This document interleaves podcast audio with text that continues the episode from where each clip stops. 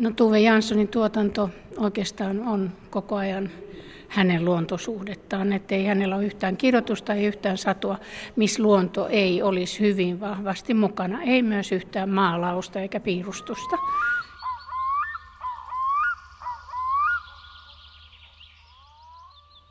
Elämäni lyyrillisimpiä hetkiä on, kun aikaisin keväällä soudan saareeni ja löydän sieltä kaiken sellaisena kuin syksyllä sen jätin. Suljen rakentamani tuvan oven, sytytän öljylamppuni, annan kellon pysähtyä ja kuuntelen ympäröivää merta. Jos minä jollekin toivon jotakin hyvää, toivon hänelle saarta, jolla ei ole osoitetta. Ehkäpä peikkojakin, mutta hyvin pieniä veitikoita. Näin kirjoittaa Tuve Jansson Tauno Karilaksen kokoamassa kirjassa Robinsonista muumipeikkoon vuodelta 1962. Muumikirjoissa on hienoja kuvauksia saarista ja merestä. Meri on sähisevä, ylimielinen, rauhallinen, raju. Joka seitsemäs aalto on valtavan suuri, tai joskus joka yhdeksäs, ja toisinaan ei ole minkäänlaista järjestystä. Jonain kesäkuun aamuna auringon noustessa laineet lyövät hiekalle lasin vihreinä ja valoisina. Hienoja itsekoetun tuntuisia luontokuvauksia on muumikirjoissa lukemattomia muitakin.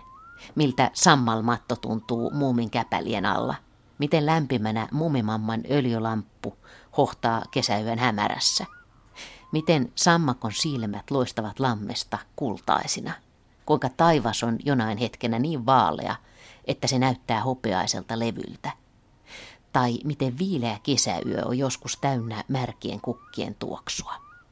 Kirjassa kuvanveistäjän tytär Tuve Jansson kirjoittaa lapsuudestaan.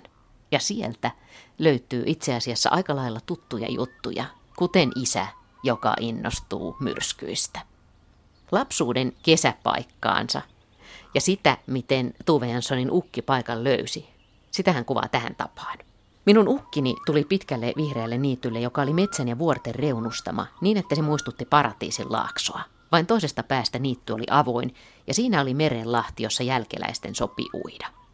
Ukki ja mummu rakensivat ison talon, jossa oli taitekattoja, paljon huoneita ja portaita ja terasseja ja valtava kuisti, ja asettivat valkoisia pinnasohvia ja tuoleja joka paikkaan talon sisälle ja uloskin, ja kun kaikki oli valmista, alkoi ukki istuttaa. Ja vähän myöhemmin. Koko talo hukkui kuusaman ja villiviinin peittoon, ja kuistin seinät muodostuivat pienistä ruusuista, jotka osasivat kiivetä. Niiden takana istui mummu vaalean harmaassa silkkileningissä ja kasvatti lapsiaan. Hänen ympärillään lensi niin paljon mehiläisiä ja kimalaisia, että ilmassa oli kuin hiljaista urkujen soittoa. Tapaan tietokirjailija ja taidehistorioitsija Tuula Karjalaisen Helsingin taidemuseossa. Me seisoskelemme Tuve Janssonin freskon äärellä. Freskon nimi on Juhlat maalla. Siinä on kuvassa hellepäivä, nuorilla paljaat jalat lyhythihaiset paidat, ollaan varjossa eväsretkellä, joku soittaa viulua ympärillä villiintynyt rehevä puutarha. Ja ehkä siinä samassa freskossa on myös kuvattuna Tuve Janssonin lapsuuden kesäpaikka. Ja ehkä samalla myös aavistus Muumilaaksoa. Hän oli lapsuudessaan tietysti Suomessa, mutta hän oli myös Ruotsissa Tukholman saaristossa, jossa hänen isoisänsä perhe ja isoäitinsä oli. Ja se oli tällainen hyvin vehreä, kaunis ympäristö ja siellä oli iso mansardikattoinen talo ja, ja se oli tällainen ää, lempeä maisema. Ja, ja sitten taas se maisema Suomessa, niin kuin saaristo, Pellingin saaristo, oli niin kuin jylhempi. Ja sehän toistuu hänen niin kuin näissä saduissaan, että siellä on Muumilaakson lempeä, vehreä talon ympäristö ja puisto. Ja sitten on tämä Aava meri, joka houkuttaa seikkailuille ja jossa seikkaillaan, mutta jossa sitten palataan aina onneksi tähän kauniiseen luontoon ja kaikki on hyvin ja vaara ohitettu. Tässä freskossa on aika tämmöinen vehreä vanhan puutarhan tunnelma, jonkinlainen solakit tässä on ja voi vähän aavistella, että tuolla voisi olla vaikka merta tuolla taustalla, koska sudenkorenot lentää ja siellä näkyy vähän tuommoista niin kosteikkokasvin näköistä. Voisiko tämä maisema kertoa niistä lapsuuden kesistä? No varmaan niistä Tukholman saariston kesistä varmaan kertookin. Ja, ja se on hyvin lähellä niin kuin Muumilaakson tätä vehreätä maisemaa. Ja, ja hyvin kaukana tietysti siitä Pellingin ja Harun maisemista, jotka kuitenkin siis loppujen lopuksi varmasti oli hänelle henkilökohtaisesti lähinnä.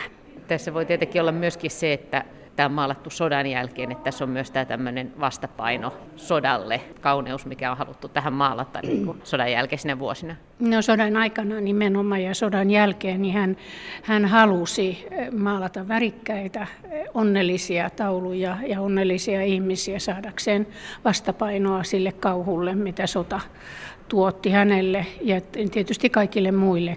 Silloin sodan aikana nimenomaan hän maalasi hyvin paljon kukka-asetelmia, kukkia, koska tota, hän tietysti rakasti kukkia, mutta kukka-aihe oli kaukana siitä todellisuudesta, joka oli kovaa, harmaata ja julmaa, niin hän halusi tasapainottaa tätä elämää sillä tavalla. Itse asiassa tässäkin freskossa näkyy kukkia, jotka tuntuu vähän niin kuin Tuve Janssonin kukilta, tuommoisia jotakin tulppaanin mallisia tai lumpeen mallisia. Joo, ne on kaikki mielikuvituskukkia omalla tavallaan, että hän, hän ei kopioinut luontoa, vaan kyllä teki siitä ihan oman näköisensä. Tämä on nimenomaan sitä osaa muumilaaksosta, voi sanoa, että tässä on niin kuin vaan nämä henkilöt ei ole muumeja, ne on ihmisiä, mutta tämä onkin tie, tarkoitettu Helsingin kaupungin talon ruokalaan, eli, eli siinä ei ole, ole tuota, muumit, se ei ole niin lapsille tarkoitettu ensisijaisesti paitsi yksi. Joo, no se on hänen niin kuin tämmöinen, hänen, se on aina se muumi on hänen niin kuin alter ego. Vasemmassa alalaidassa valkovuokkojen keskellä on pienen pieni muumi piilossa. Mm, se on vähän niin kuin signeeraus ja, ja tota, myös moniin moniin piirustuksiin ja jopa virallisiin kaavakkeisiin hän laittoi sen. Niin. Minkä, miten hän on muistellut itse tätä lapsuuttaan, lapsuuden kesiään esimerkiksi? No hän on siis, lapsuushan oli hirveän tärkeä aika hänelle, niin kuin tietysti on jokaiselle ihmiselle. Ja, äitihän oli hänelle hirveän tärkeä. Ja isä myös siinä mielessä, että isä taas vihki hänet niin kuin tähän jylhän luontoon. Ja isä, isä rakasti ukkosen ilmaa, myrskyjä, aavaa merta, kaikkia sellaista hyvin seikkailullista. Ja, ja, ja Tuve oppi hyvin pienenä myös rakastamaan näitä. Ja, ja tota, isä herätti hänet, kun hän oli pieni, jos oli hieno ukkosen ilma ja sitten mentiin rannalle katsomaan sitä. Joo, niin mä oon joskus lukenut tätä kuvanveistäjän tytärkirjaa, jossa hän kertoo hyvin kauniilla tavalla muistelee lapsuuttaan. Kyllä, hänen lapsuutensa hän oli onnellinen, hyvin onnellinen siinä mielessä, että ei ehkä perinteisesti ajatellen, mutta sillä tavalla ajatellen, kun hän sen ajatteli. Ja hän, se oli hyvin virikkeellinen ja hän näki hyvin paljon ja koki paljon ja hän rakasti omaa äitiänsä enemmän elämässään kuin koskaan ketään muuta. Ja hänen äitinsä oli, niin kuin hänen veljensäkin mukaan, aivan loistava. Hänen äitinsä oli ollut Ruotsissa jo niin kuin ensimmäisiä partiolaisia ja hän opetti myös niin kuin Tuuvelle näitä partiolaisten taitoja ja, ja kaikkea tällaista, niin kuin, ja, ja muille lapsille myös, ja, ja tota, opetti luonnosta, miten, miten niin kuin asiat luonnossa ovat ja miten ne käyttäytyvät. Ja sitten hän opetti myös sen, että miten eletään luonnossa, miten soudetaan, miten tehdään teltta, miten teltassa nukutaan ja, ja, ja kaikki tällaisia käytännön asioita, jos Tuvehan oli loistava niissä. Hän oli loistava uimari hän, ja hän, he, Harussakin he asuivat teltassa. Hän tottu siihen jo hyvin pienenä ja, ja tota, uskoisin, että se on nimenomaan hänen äitinsä ansiota. Me istumme Tuula Karjalaisen kanssa tänne lasten nurkkaukseen. Itse asiassa tässäkin on tämmöinen luontoaihe seinässä tässä meidän vasemmalla puolella. Lepotyön jälkeen on tämän seinämaalauksen nimi, joka on tehty öljyllä kovalevylle vuonna 1945, ja siinäkin on luontoaiheita aika lailla. No joo, näissä molemmissa on luontoaihe. Hän teki ne tilaustöinä Strömbergin tehtaalle ja teki tämän siinä ruokasalin tämän ensimmäisen, jossa on tämä valkopukuinen nainen ja kaunis luonto ympärillä ja, ja siinä on sitä samaa äh, onnea.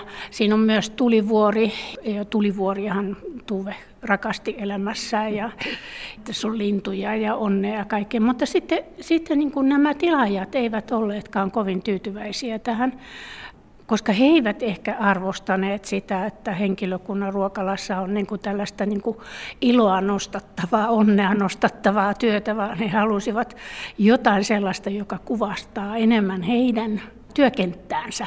Ja, ja tota, niinpä sitten Tuve kyllä oma-aloitteisesti eh, halusi niin kuin korvata tämän pettymyksen ja maalasi tämän toisen seinämaalauksen eh, ylimääräisenä joka edustaa tämmöistä sähkön siirtoa. Tässä on, tämä on aivan valtavan hieno työ ja siinä on niin kuin nähdään nämä sähkö, ukkosen sähköiset käyrät kaupungin yllä ja, ja se sitten varmasti sitten myös tyydytti tilaajia, mutta he saivat kaksi hienoa työtä. Ja molemmissa on luonto itse asiassa pääosassa, mutta hyvin eri tavalla.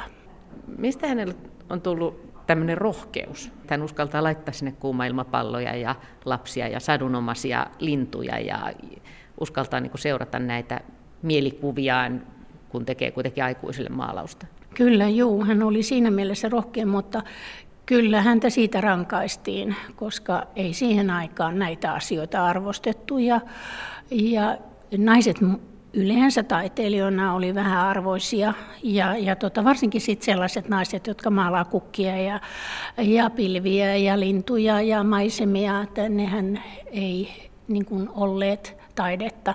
Ja sen hän sai kyllä kokea ja, ja tota, sitä arvostuksen puutetta niin kuin kanssataiteilijoiden taholta. Ja se sitten vasta ihan hänen myöhäisvuosinaan hän, hän sai tunnustusta siitä alkoi saamaan, mutta hyvin vähän silloinkin. Että itse asiassa voidaan sanoa, että Tuve Jansson kuvataiteilijana on löydetty niin kuin todella myöhään, itse asiassa ihan muutama vuosi sitten, ja, ja eikä varmaan vieläkään niin kuin täysin.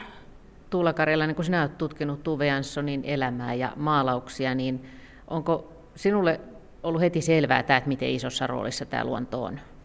No kyllä, kyllä se tulee jo ihan hänen niin kuin kirjoistaan esille. Et, et ei, ei, kyllä, ja, ja jo Mummilaaksossa kyllähän se luonto on ihan yhtä suuri tekijä siinä kuin muumien äh, niin kuin sattumukset.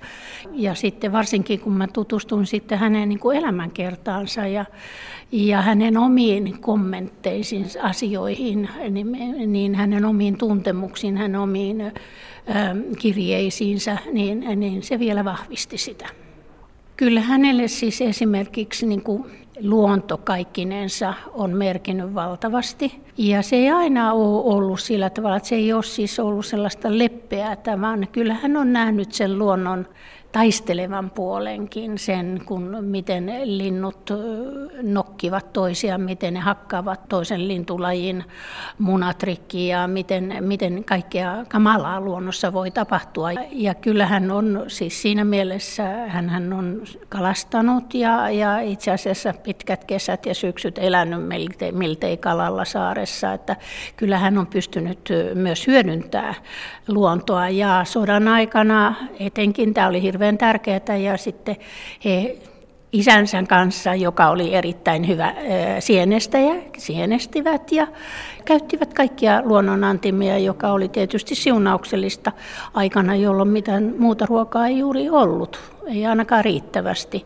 En kyllä hän on niin kuin ymmärtänyt, mitä luonnossa ihan faktisesti tapahtuu, mutta hän on siitä huolimatta rakastanut luontoa, rakastanut niin kuin eläimiä, kukkia, kasvia, maisemaa ja ennen kaikkea merta. Näin, se on niin, kuin niin olennainen osa häntä, että oikeastaan tuntuu ihan hassulta puhua siitä, koska hän on niin kuin osa, voi sanoa, että hän on niin kuin osa merta, kunnes sitten hän tietenkin tuli vanhaksi ja sitten he, hänen kumpparinsa Tuulikki Pietilän kanssa huomasivat, että siellä Harun saaressa, kun he olivat niin he eivät pystyneet enää liikkumaan kunnolla.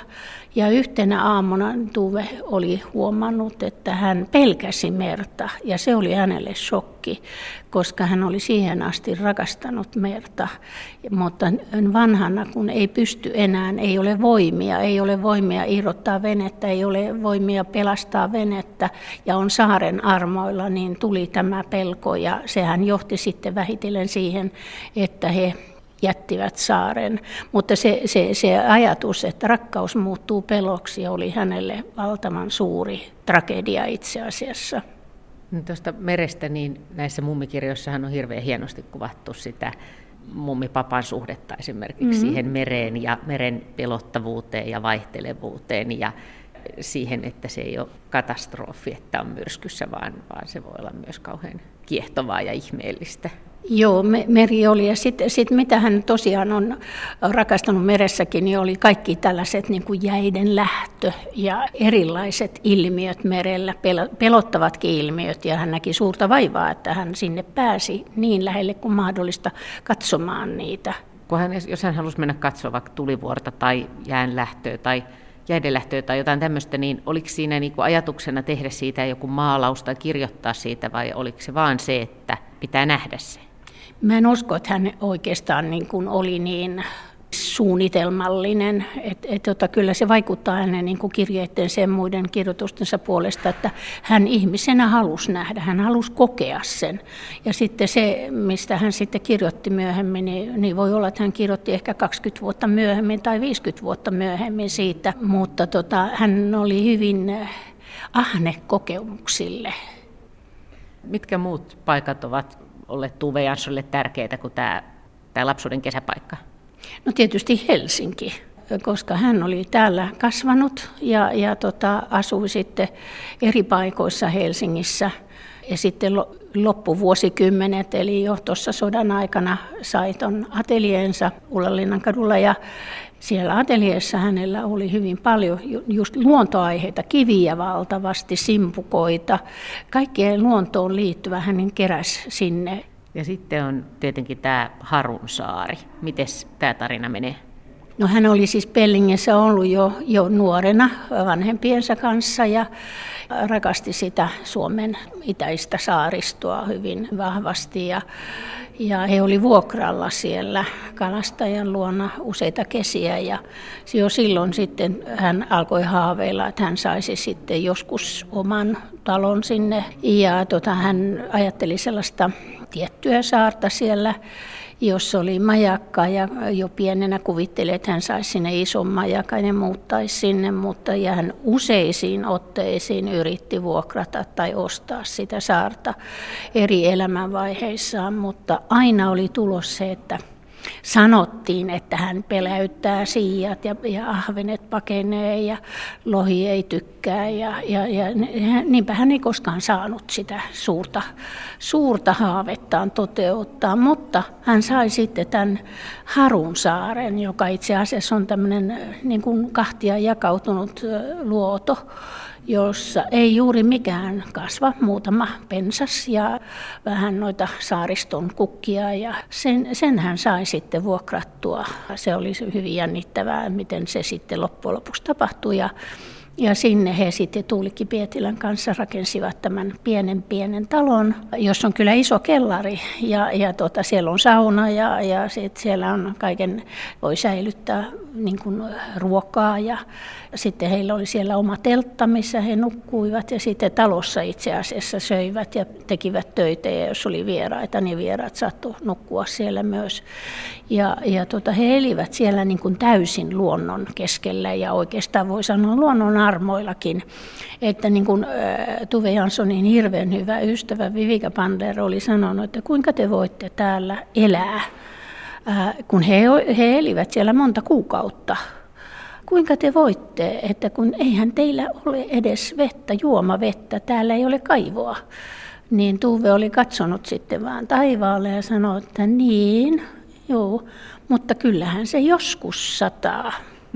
Ja sitten he ottivat kaiken sadeveden talteen ja, ja jos tuli vieraita, he olivat onnellisia, jos vierat toivat vettä, jos se oli loppu, niin kuin useasti varmaan olikin. Ja, ja, ja ruoan saantikin oli vaikeaa. Sieltä tuli aika hankala matka. Siinä oli hankala ja on edelleen hankala veneellä päästä. Siinä ei ole niin kuin luonnollista satamaa ja jos on itätuuli, niin sinne ei pääse juuri ollenkaan maihin. Ja, ja Tuve, joka oli onneksi hyvä uimari, niin monta kertaa sitten hyppäsi kalastaja veneestä ja uisen loppumatkan vaikka olisi ollut kuinka tuulista ja syksyistä ja kylmää, mutta se ei häntä haitannut. Hän oli todella ilmiömäinen siinä.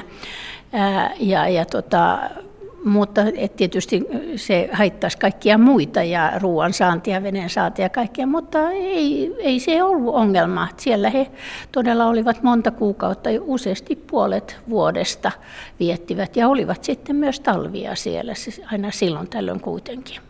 Sieltä on hienoja videotallenteita myöskin heidän ajastaan siellä, mutta näkyykö se Tuve Janssonin taiteessa paljon tämä Harunsaari? No se kyllä näkyy, joo, ja siis itse asiassa Pellingin saaristo jo ennen Harun saamista ja, ja tota, jos nyt ajatellaan, että niin kuin muumipappa ja meri, niin muumipappa sai saaren ja he menivät saaren. Se oli niitä aikoja, kun taas kerran Tuve yritti saada tätä majakkasaartaan. Mutta tässä kirjassa hän sitten suo sen isälleen sen saaren, mitä hän ei saanut itse. Se näkyy ihan, ihan kaikessa tämä. Ja sitten 60-luvulla myös niin kuin näissä maalauksissa, jossa hän itse asiassa kun oli se oli abstraktismin aikaa jo 50-luvun loppu Suomessa. Ei tällaista niin kuin aiheita arvostettu senkään vertaa kuin aikaisemmin, vaan ne piti olla hyvin abstrahoitua tai abstraktia. Ja, ja siinä Tuve sitten tavallaan niin kuin kiersi tämän taidemaailman tavallaan vaatimuksen niin kuin, ja hän maalasi merta, joka on niin kuin hyvin abstrakti niin kuin visuaalisesti. Eli hän maalasi kallioita, saaren kallioita, tai hän maalasi aaltoja ja, ja, ja kaikki. Nehän on ihan figuratiivisia, mutta ne on niin kuin paloja tämmöisestä suuremmasta kokonaisuudesta. Ja ensisilmäykseltä ne näyttää ihan abstraktilta teokselta. Entä sitten nämä vuodenajat siis? Mummitarinoissa on Muumilaakson marraskuuta ja on, on talvea ja kevättä ja kesää. Sitten Tuve Jansson on kirjoittanut tietenkin esimerkiksi hienon kesäkirjan. Oliko kaikki vuodenajat tärkeitä? Kyllä, joo, ja eri tavalla tietysti kaikki. Että et, niin kuin Muumilaakson marraskuu, joka on kyllä jo niin kuin aikuisten kirja selvästi, ja, ja tota, se on marraskuu, ja, ja siinähän sen kirjan niin kuin viimeistelee Pellingissä marraskuussa, jolloin luonto on niin kuin kuolemaisillaan ja harmaata, ruskeata ja, ja mustaa. Ja tota, sen tunnelma on samanlainen, se on niin kuin jäähyväiset muumilaaksolle ja jäähyväiset itse asiassa monelle muulle asialle eh, hänen silloisessa elämässään. Ja, ja siinä voi sen marraskuun tunnelma, marrashan tarkoittaa suomeksi kuolemaa ja sen tuntee. Sitten toisaalta taas sitten tämä taikatalvi, joka on siis talvi, niin se on semmoisessa vaiheessa kirjoitettu tämä aikaisempi kirja, joka oli hänelle hyvin vaikea. Ja, ja kun hän oli tehnyt näitä mm, sarjakuvia, jotka levisi ympäri maailmaa siihen aikaan, ja, ja se oli aika raskasta hänelle, ja se piti hänet pois niin kuin muusta. Ja hän oli päättänyt, että hän lopettaa muumien tekemisen ja sitä ja tätä. Että hän oli hyvin väsynyt. Hän on sanonut, että se talvi kuvaa sitä. Mutta sitten sen talven keskellä hän tapaa Tuutikin, ja, ja näin siinä kävikin. Hän tapasi Tuulikki Pietilän, ja, joka rakasti muumeja, joka sai sitten, sitten hänet taas uudelleen innostumaan ja sai varmasti innostumaan uudelleen niin kuin elämästäkin. Ja, ja tota, se, se on hyvin, hyvin suoraan siinä kirjassa. Kirjahan on niin kuin kirja rakkauden alkamisesta ja talven sitten taittumisesta. Ja, ja tietysti kesäkirja, joka on kirja hänen äidistään Hamista ja hän, hänen veljensä tyttärestä. Ja tämä, tämä kesäkirja on kaunis, lempeä, kirkas, mutta se on samalla myös tämmöinen hyvästi jättö äidille, koska tämä kesä oli viimeinen tai viimeisiä ainakin hänen äitinsä elämässä, joka kuolema oli, oli niin kuin odotettu. Äiti oli jo hyvin vanha. Eli nämä niin kuin myös Muumilaakson marraskuu on niin kuin tätä hyvästi jättökirjaa kirjoja jollain tavalla myös, mutta hän käyttää sitä vuoden aikaa siinä. Niin kuin se vuoden aika on itse asiassa se avain näihin kirjoihin. Eli tota, ne ei toimisi missään muussa vuoden ajassa.